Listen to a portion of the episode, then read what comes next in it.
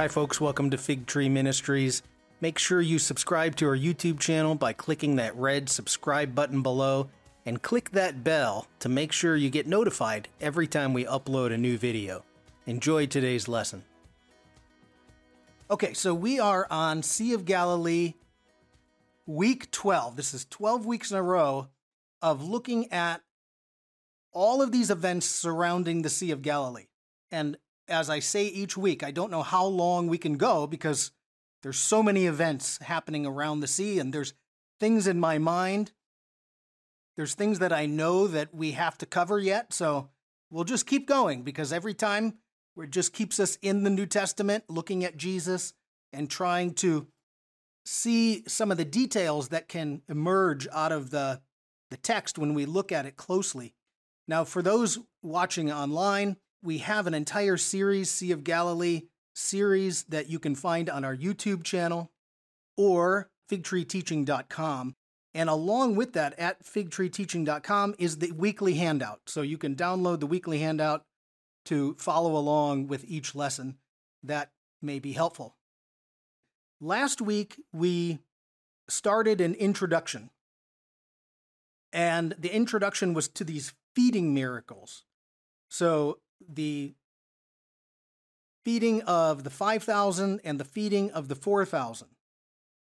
So we did an introduction. We'll do a little bit of a review and then we'll look very closely at these two miracles and the details that are provided in our New Testament and how those details tell us something. Not explicitly, but implicitly. That's what we'll do today. So, feeding of 5,000, feeding of 4,000. Now, on your screen, just to describe what's on the screen, is if we look at this photo, I'm zoomed in on a hillside right here. That hillside is where scholars believe that the feeding of the 5,000 happened. And you'll see why that's important today. But it's a large enough space uh, the Bible describes it as a deserted place, eremos topos. And so, where do you put 5,000 people that doesn't destroy a farmer's field? On a hilltop that you don't grow any food on. So, that would be where we believe that would take place. Let me show you on a map real quick just to help orient your, your brains. So, this is the north end of the Sea of Galilee. Here's the city of Capernaum, where Jesus called his hometown. So that's where he set up his ministry, called his disciples. We have over on the left side of your screen Magdala. That's where Mary is from, Mary the Magdalene. And God willing, we'll go take a look at Magdala in a few weeks. And then the hillside that I was taking the picture of is right here. It's a finger that runs out almost to the to the water. And that picture was taken from a, a, mountain called Mount Arbel. It's just behind the city of Magdala. So, on top of that mountain, you can zoom in and you get a hillside that looks like this. So, that's where we're, that's one of the feeding places. We don't know exactly where the other one took place, other than it happened in the Decapolis. So, we'll, we'll talk a little bit more about that today. Okay, here's our preview. Uh, just to give you an idea where we're headed this morning, we'll talk a little bit today about narrative. And we talked last week about how powerful narrative is. I'll do a quick review because that's what we're going to see as Mark, we're going to be looking in Mark, as Mark is telling us the story.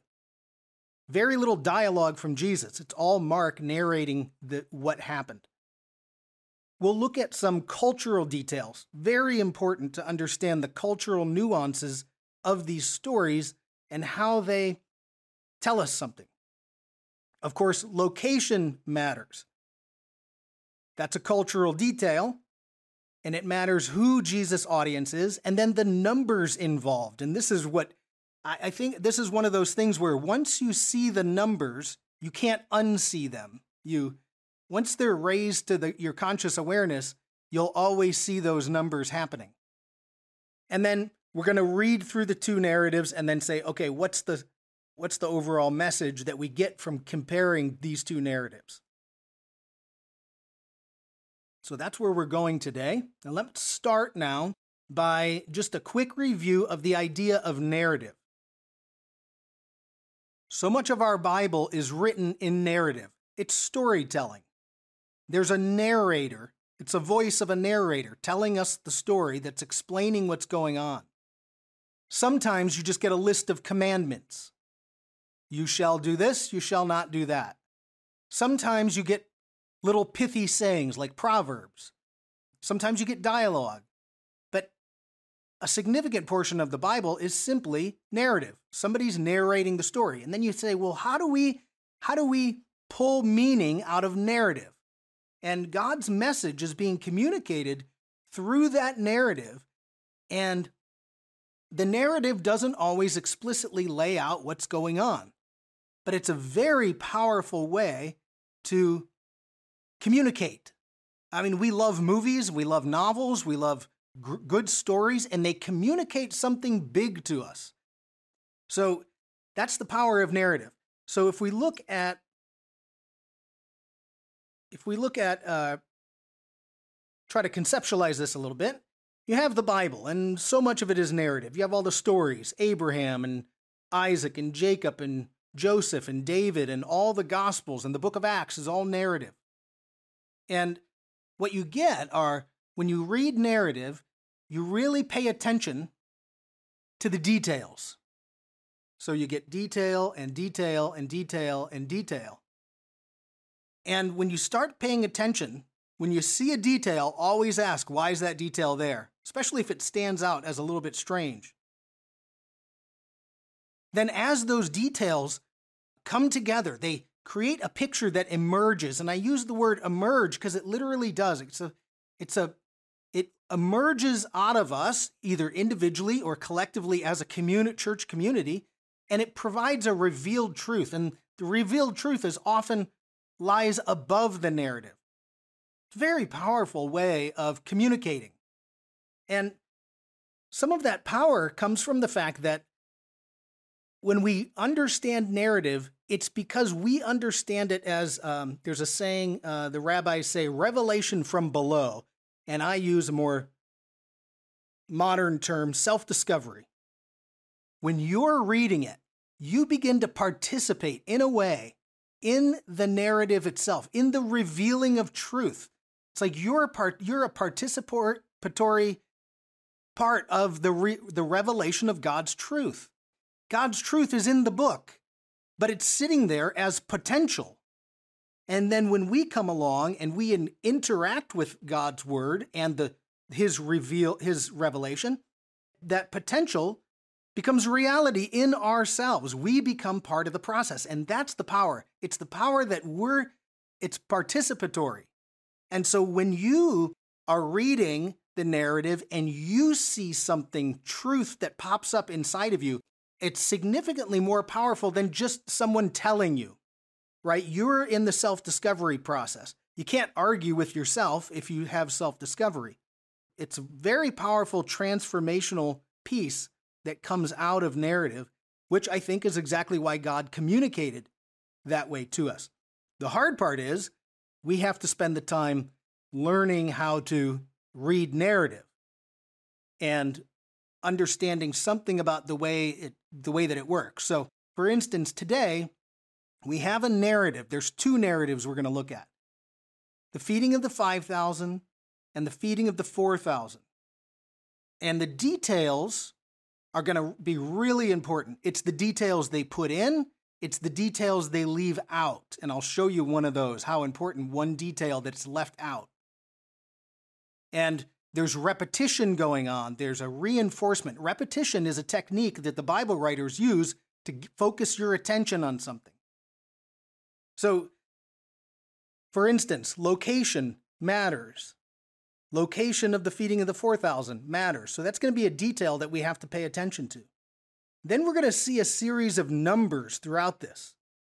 And the numbers are going to tell us, they're going to be part of the storytelling, part of the message. So, for instance, at the feeding of the 5,000, we get the numbers 2, 5, 12, 50, and 100.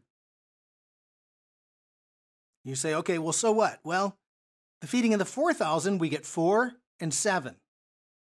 Now, there, right there, you could say, well, why the difference? That'd be a great question to ask. Why the difference? And we'll talk about those today, what, what the differences are. And then we noted last week something unique. When the story ends, the feeding of the 5,000, he says, How many baskets full? 12. Okay, that means something. Then on the feeding of the 4,000, we'll see today how many baskets left over? Seven. And those numbers are going to tell us something about the message that's being communicated. So we have to pay attention that when you start seeing these numbers, that there's something there. And I'll show you where Mark leaves out a number because it doesn't fit what he's trying to tell you. So this is where we're going to go today.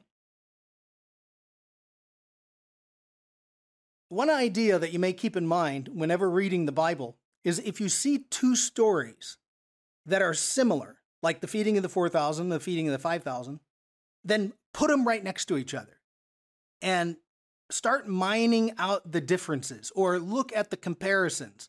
And it's within those comparisons that you'll often discover where the meaning is. Um, you know, if there's a New Testament story that reflects something from the Old Testament, put those two stories right next to each other and start looking at the similarities and the differences and that's where often our meaning, God's meaning, emerges out of that. So we'll look at these two stories, the two feeding stories, and we'll put them right next to each other. So if we look at a map of the Sea of Galilee, we notice something very distinct. First of all, the feeding of the 5,000 happens on this side of the lake. It happens right here on that mountainside that I showed you, that little finger that sticks out. And we've noted all throughout this series that the, that side of the lake is populated by religious Jews. So the feeding of the 5,000 religious Jews.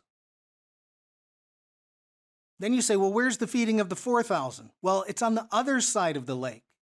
And what's on the other side of the lake is a place called the Decapolis, and that's where the feeding of the 4,000 happens. And the Decapolis is populated by pagans. And so we have two different people groups, each receiving a feeding, and the numbers in each feeding are different. So, for instance, you have 12 tribes. The 12 tribes of Israel represent that the religious Jews on one side. So the number 12 would be significant if it showed up in the feeding of the 5,000, and it does. On that other side of the lake, the pagan side, there's the idea of the seven nations. And we'll talk about this in a second, but the seven nations that were driven out, where did they go live? They li- they're the pagan nations that God drove out or, or moved out of the land. So you've got the 12 tribes, the seven nations. So these numbers are going to are going to help us understand the story. Now I want to walk through the seven nations one more time. We did this last week. But just as a way of review, a few weeks ago, we talked about this city right here. So when Jesus and his disciples go across the sea to heal a crazy man, there's a word that's used that scholars struggle with. Is this a city? Is it a region? And so you can see right here that it says Gergesa and it has a question mark, which means we're not quite sure. Is there a city there and that's what they're naming? Or is it a is it a region? And what I what we went over a few weeks ago was that many scholars believe it's region, not city. And there's a Hebrew word, just put it on your screen, called gerushim. Gerushim, gerash is to drive out. Gerushim would be the driven out ones. And Mark says they went over to the region of, and this is what we're not sure of, the Gerushim. Ah, they went to the other side of the lake where the pagan nations live, the driven out ones. And so this word Ger- Gerushim. So just geographically, you could say on one side of the lake we have the 12 tribes. On the other side of the lake, you have those seven nations that were driven out. And that becomes your symbolism for the entire world. Those seven nations represent, I'll show you in a minute, the all the nations of the world. So where do we find those that the idea of the seven nations? Well, we went over this last week. Again, this is review, but I'm going to do this real quick. Uh, Deuteronomy 7. Now, oddly enough, Deuteronomy 7 is where we find a mention of seven. Those numbers came later. I don't think it has anything. Maybe God just coordinated it that way. He, God is coordinated. So, driving out the nations, Deuteronomy 7 1. When the Lord your God brings you into the land you are entering to possess and drives out before you the many nations, the Hittites, the Girgashites, the Amorites, the Canaanites, the Perizzites, the Hivites, and the Jebusites. How many of those? Well, in case you can't count, the text tells you seven nations larger and stronger than you. So we have this idea. There were seven nations in the land. God drove them out. Where did they go?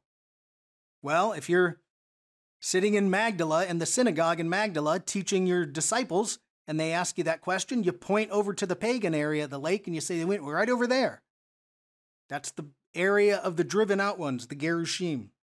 So there's seven nations. Paul is going to pick up on this. So let me show you. Um, in it's Acts 13. I'm just going to put it on the screen real quick. I put a little bit more uh, text here this week than I did last week. Last week I just showed you verse 19, but Paul is uh, the the setting is Paul's in Antioch of Pisidia. We were there, uh, I don't know, six or eight months ago. It's in Turkey, and he's giving a his, history lesson to a group of uh, his Jewish brothers and sisters in a synagogue. And the whole lesson is how all throughout Jewish history they've resisted God. So he's walking through this, and I'll just start at verse 17. Paul, he says here, and the God of the people of Israel chose our ancestors. He made the people prosper during their stay in Egypt. With mighty power, he led them out of that country. That's the Exodus. And then this next verse, verse 18, just kind of cracks me up. Paul says, For about 40 years, he endured their conduct in the wilderness. Now just think about how Paul's, he's, you know, most people say God led them in the wilderness. That's not what Paul's doing. He's telling a story about how stiff necked the Jews have been their entire time and how they never trust God. So the way he tells the story is God had to endure their conduct in the wilderness. Anyway, Paul loves to weave in little insults here and there. Okay, verse 19, here's the key. He overthrew the seven nations in Canaan, and he gave their land to the people as their inheritance. So, right there, we get scripture is interpreting scripture meaning we find something later in the scripture where Paul's going to use the same reference to seven nations that we find in Deuteronomy, and then we find the number seven showing up around the Sea of Galilee, and things start to maybe reveal itself to us. Something about the number seven and the nations of the world. So that was a review from last week. Let me go next I'm going to switch and just talk a little bit more about this number seven. And this is down at the bottom of page one of your handout. The number seven is continually being associated with the nations of the world. And not only those seven nations that were driven out, but for instance, in Genesis 10, we're not going to go there, but there's the table of nations. This is all the nations of the world. And how many nations are in Genesis 10? 70. So you have something akin to 7, 70 nations of the world. So as the as the rabbis talk about all the nations of the world, that's the number they use. So 7 is a little microcosm of the 70 nations of the world, those 70 pagan nations. So there's 70 nations. There's an expression that the rabbis use. It's the 70 faces of Torah. And the Torah being the first five books of the Bible. Why 70 faces? Well, because when God speaks, all mankind can hear him. He doesn't only speak to one place and one particular time. You can read the Bible today 2021 and still find relevance in the Torah for all the situations in our lives. So there's so many different faces to the way you can read the text. It's very dynamic. So all of us can read Genesis or Deuteronomy and it speaks to us for the for the relevance in our own lives. The whole concept is there's so many different ways to explore different views on how you look at the Bible and that it can speak to all the nations of the world. So that idea of 70 faces of Torah is an expression that you may hear may have heard. And then there's a tradition within Judaism that there were 70 languages heard at Mount Sinai. When God spoke his words from Mount Sinai, the words went out in all 70 languages of the world. Now, that's tradition, but you get the idea the fact that God can speak, and when God speaks, it doesn't matter where you are or what language you're hearing it in, you can hear God communicate. And that's beyond our individual, individual ability to understand God through our own limitations, but we can recognize that all cultures and all languages can hear the word of God. So the number seven and nations, or 70 and nations, has long been connected, and that's a long standing tradition within Judaism. Let's go now and talk about these numbers that are going to show up when we read the text, because I want to at least prime you that when we start seeing the numbers that they jump out at you. That's what I want to happen when we read the text, that you see them differently. So if we put these two feeding right next to each other, feeding of the 5,000, feeding of the 4,000. Feeding of the 5,000 happens in the Jewish area, the religious Jews. Feeding of the 4,000 happens in the pagan area, the seven nations. And then we say, okay, what numbers do we see here? Well, we have two and then a five. I'm doing the feeding of the 5,000. So five, 5,000 plus five loaves of bread, 12, 12 baskets left over, and then 50 and 100. Jesus has the people sit down in groups of 50 and 100. Why is he why is that why are those numbers important? If we go to the other side of the lake, the feeding of the 4000, you only find two numbers show up. The number 4, 4000 people, and the number 7. And that's interesting. You only get two numbers that are repeated. But we've already talked about you have seven the seven nations live over there. Now what's the four? We'll get to that in a minute, but so when we see these numbers, very important that we we want them to jump out as we go through reading this text because those numbers are going to be part of the message that's being spoken. Okay, so here's what we're going to do. We are going to turn in your Bible, if you have it available, if you choose to do that. We're going to go to Mark 6. This is the feeding of the 5,000. And I'm going to start at verse 35. Now, it's a little bit into it, but I'm just minding the time. So let me, uh, we'll start at verse 35. Let me take a sip of water here. So this is going to be Mark's narration of what happens at the feeding of the 5,000. And what I want you to notice is repetition as we start going through the numbers. Because when, when it repeats and you think, why, he didn't have to repeat that, he already gave us that detail. If that's true, then he is repeating it for a reason. Okay, so starting at verse 35. By this time, it was late in the day, and the disciples came to him. This is a remote place, they said, and it's already very late. Send the people away so that they can go to the surrounding countryside and villages and buy themselves something to eat. Jesus answered, but he answered, You give them something to eat. They said to him, That would take more than half a year's wages. Are we to go and spend that much on bread and give it to them to eat? Now, if you remember last week, that story from uh, Second Kings, the Elisha story, there's a similar dialogue happening. Elisha says, "Give them the bread," and they respond, "We can't give them that. There's not enough bread here. Give it to them anyways." So there's something. The dialogue is at least going to point that first century audience back to the, that Elisha story. Okay, here we go. Let's go now to verse 38. Now we start getting into the numbers. How many loaves do you have? He asks. Go and see. When they found out, they said, Five and two fish. So we have our numbers five loaves, two fish. Then Jesus directed them or directed them to have all the people sit down in groups on the green grass. So they sat down in groups of hundreds and fifties. So there we have our hundreds and fifties. All right, keep going. Verse 40.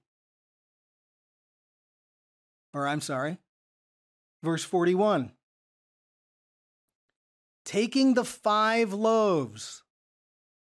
Now, why does he have to? Why is Mark giving us the number? Wouldn't it be sufficient? They just told us they had five loaves. Wouldn't it be sufficient for Mark to say, taking the loaves of bread? But he doesn't. Taking the five loaves and the two fish, just in case you didn't pick up on how many fish, and looking up to heaven, he gave thanks and broke the loaves.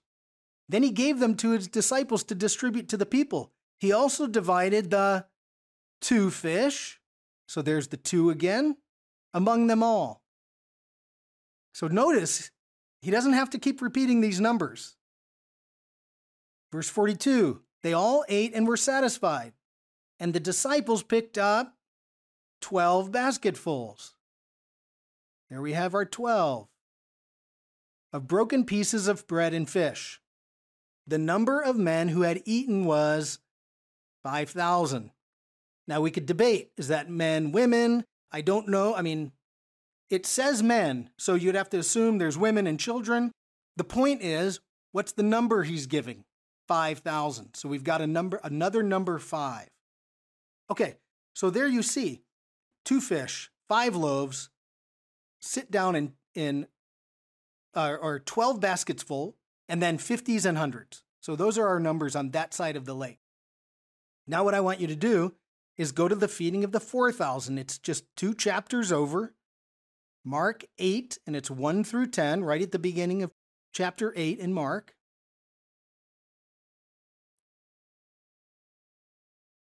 Okay, so starting at verse 1, chapter 8. During those days, another large crowd gathered. Now, just so you know, in chapter 7, it tells, it tells us that they went to the Decapolis, so we know they're in the Decapolis. Since they had nothing to eat, Jesus called his disciples to him and said, I have compassion for these people.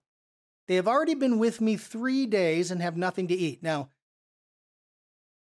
one, we'll have to address this three days issue. Why is Mark telling us three days? And there's an idea, just so you know, there's an idea that within the Bible, three days is the length of a spiritual journey. So it's representative of a spiritual journey first century uh, audience would read, they're on a spiritual journey with Jesus. Abraham walks three days to sacrifice Isaac. Moses, God says, go three days into the desert. And of course, Jesus, three days, three nights. Jonah, three days, three nights. So the three days becomes a representative in a way of a spiritual journey, but that's, we don't have time to do that today. Okay, verse three if I send them home hungry, they will collapse on the way because some of them have come a long distance. Next verse, verse 4. His disciples answered, But we're in this remote place. Can anyone get enough bread to feed them? How many loaves do you have? Jesus asked. Seven. Now we get a different number, seven. He told the crowd to sit down. Notice he doesn't divide them into particular numbers. When he had taken the seven loaves so each repeated, and given thanks, he broke them and gave them to the disciples to distribute to the people as they did so. And they did so. Next. Now look at verse 7. We get to the fish. They had a few small fish. Now, why suddenly become ambiguous about the number of fish? What's a few? Like a couple is two, a handful is four or five, so a few is generally three. But why doesn't he use that? I love this. This was the, one of the things that when it jumped out at me, oh, when there's a detail that doesn't fit his narrative, he becomes ambiguous. And Luke does this, like in the book of Acts, Luke will do this. He'll give you specific, specific, and suddenly there's an ambiguity. And you think, now, why did he do that? He could have been specific. So they had a few small fish. He leaves that number out. He gave thanks for them and also the disciples to distribute to them. They ate and were satisfied. Same thing. They ate too. Afterwards, the disciples picked up seven baskets full, seven baskets, basketfuls of broken pieces that were left over. So there's our seven. And then how many people? About 4,000 were present. So you can see how these numbers are being woven into the story and repeated. And that's the repetition causes us to stop and say, why are they repeating that? So if we go back to our little diagram here, you have two fish on this side, five loaves, 12 basketfuls left over. Sit down in 50s and hundreds. On the pagan side, you get 4,000 people, and everything's in seven seven loaves, seven basketfuls, and they leave out the number of fish. All right, what do we do with these? What do we do with these numbers then? What, what might they represent? Because there is representation here. So if I, what I want to do is go first to the feeding of the 5,000, then the 4,000 and say what are the what are the cultural representations of these numbers? So in the feeding of the 5,000, you have two fish. Well, what from the Old Testament is a two? That's important. How many tablets in the Ark of the Covenant? Two tablets. And on that on those two tablets are the 10 commandments. Those are the two sacred tablets. So 2, that's an important number. You have 5. How many how many books of Moses? 5 books of Moses. Notice we're on the Jewish side of the lake now. This is the feeding of the 5,000. 12. How many tribes of Israel? 12 tribes. And then you get this 50 and 100 and there's a point in Exodus as Moses is leading the people out he divides them up into 50s and 100s. So both 50 and 100 come from an Exodus story, something about Moses. So every number here can be related back in some way to their culture and their history and their tradition and the Old Testament itself.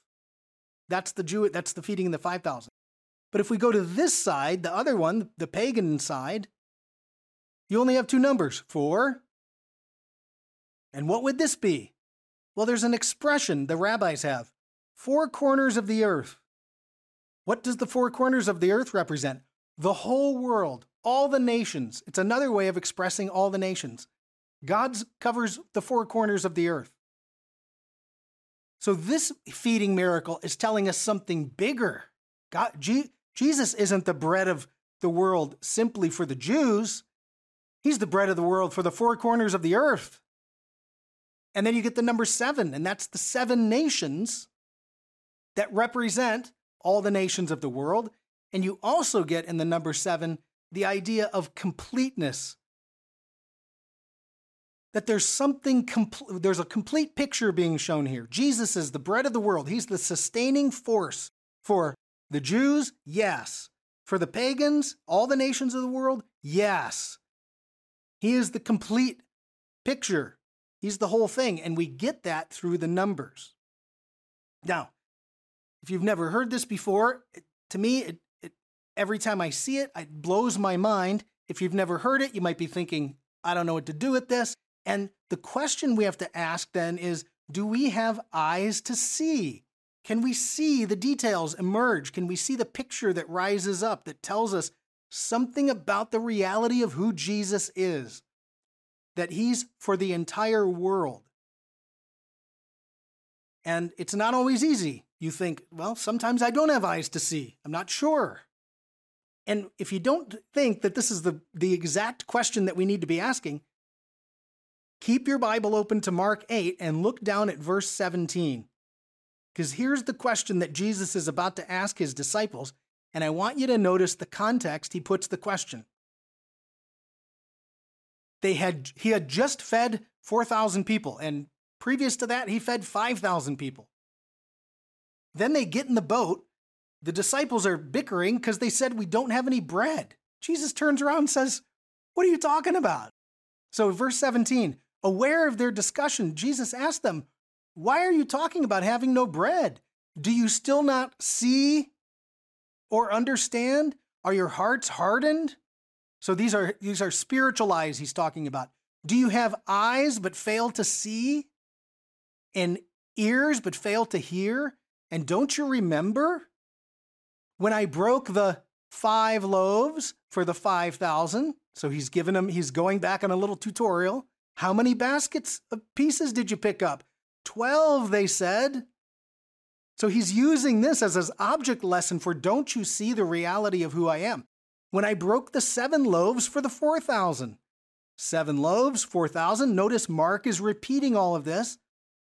How many baskets fulls of pieces did you pick up? They answered, Seven. And then his question is, Do you still not understand? And sometimes I think, I'm not sure. I don't know if maybe I do or don't. So, you know, part of part of reading this in, in Mark shows me that boy, you know, sometimes I just don't think I have eyes to see all the time. Sometimes I catch a glimpse. I kept catch a little glimpse of who Jesus is, and then it's fleeting. You know, but it sustains me. It keeps me going for a long time. And then, then I'll catch another glimpse of who Jesus is, and it sustains me. But my eyes aren't always fully awake, you know. I don't know that I always understand.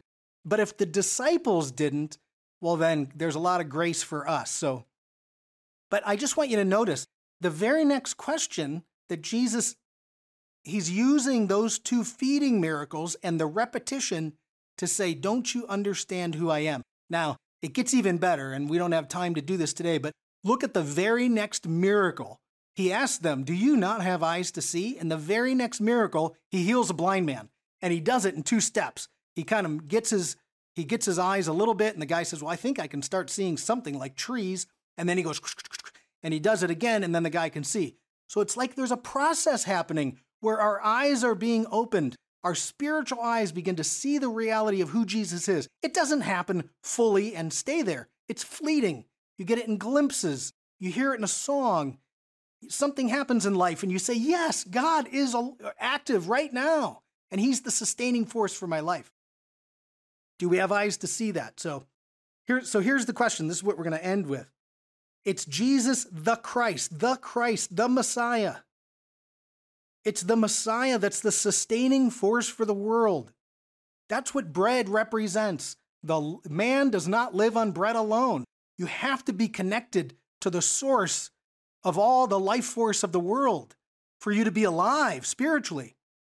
That's the abide in me. That's the you know, everything Jesus is saying is, I'm the sustaining force of the world. Connect to me or you die. And when you connect to them, you live. And then when we compare the two stories, you say, well, who's he the sustaining life force? Is it only for the Jews? Well, it's, of course it's for the Jews, but it's also for the Gentiles. The bread of the world, just like the manna that God rained down from heaven, it's miraculous bread. It sustains you. It's that sustaining force. And that's what Jesus is. And he's telling us through these two miracles that he's the sustaining, sustaining force for the entire world. And then the question for ourselves is simply do we have eyes to see that that's the reality of who Jesus is? And, you know, I pray all the time that God would give me eyes to see the truth and the reality of what's happening in the world. That's what happens when we look in detail. We look at the numbers, we compare those two feedings. I pray that you are able to at least see something when we look closer, that the narrative speaks, the, the, something emerges out of the text that gives us a clearer picture of the power of this book that we have in front of us and who Jesus is for the world. So that's feeding of 4,000, feeding of 5,000. And God willing, I was able to tie that together. All right, so let me uh, let me go ahead and stop the share here. Thanks for joining us under the fig tree for today's lesson. If you like this video, be sure to hit the like button below. And make sure you subscribe to our YouTube channel and hit that bell to be notified every time I upload a new lesson. You can also check out more teachings here at our YouTube channel or at figtreeteaching.com and enjoy learning about the sweetness of God's Word.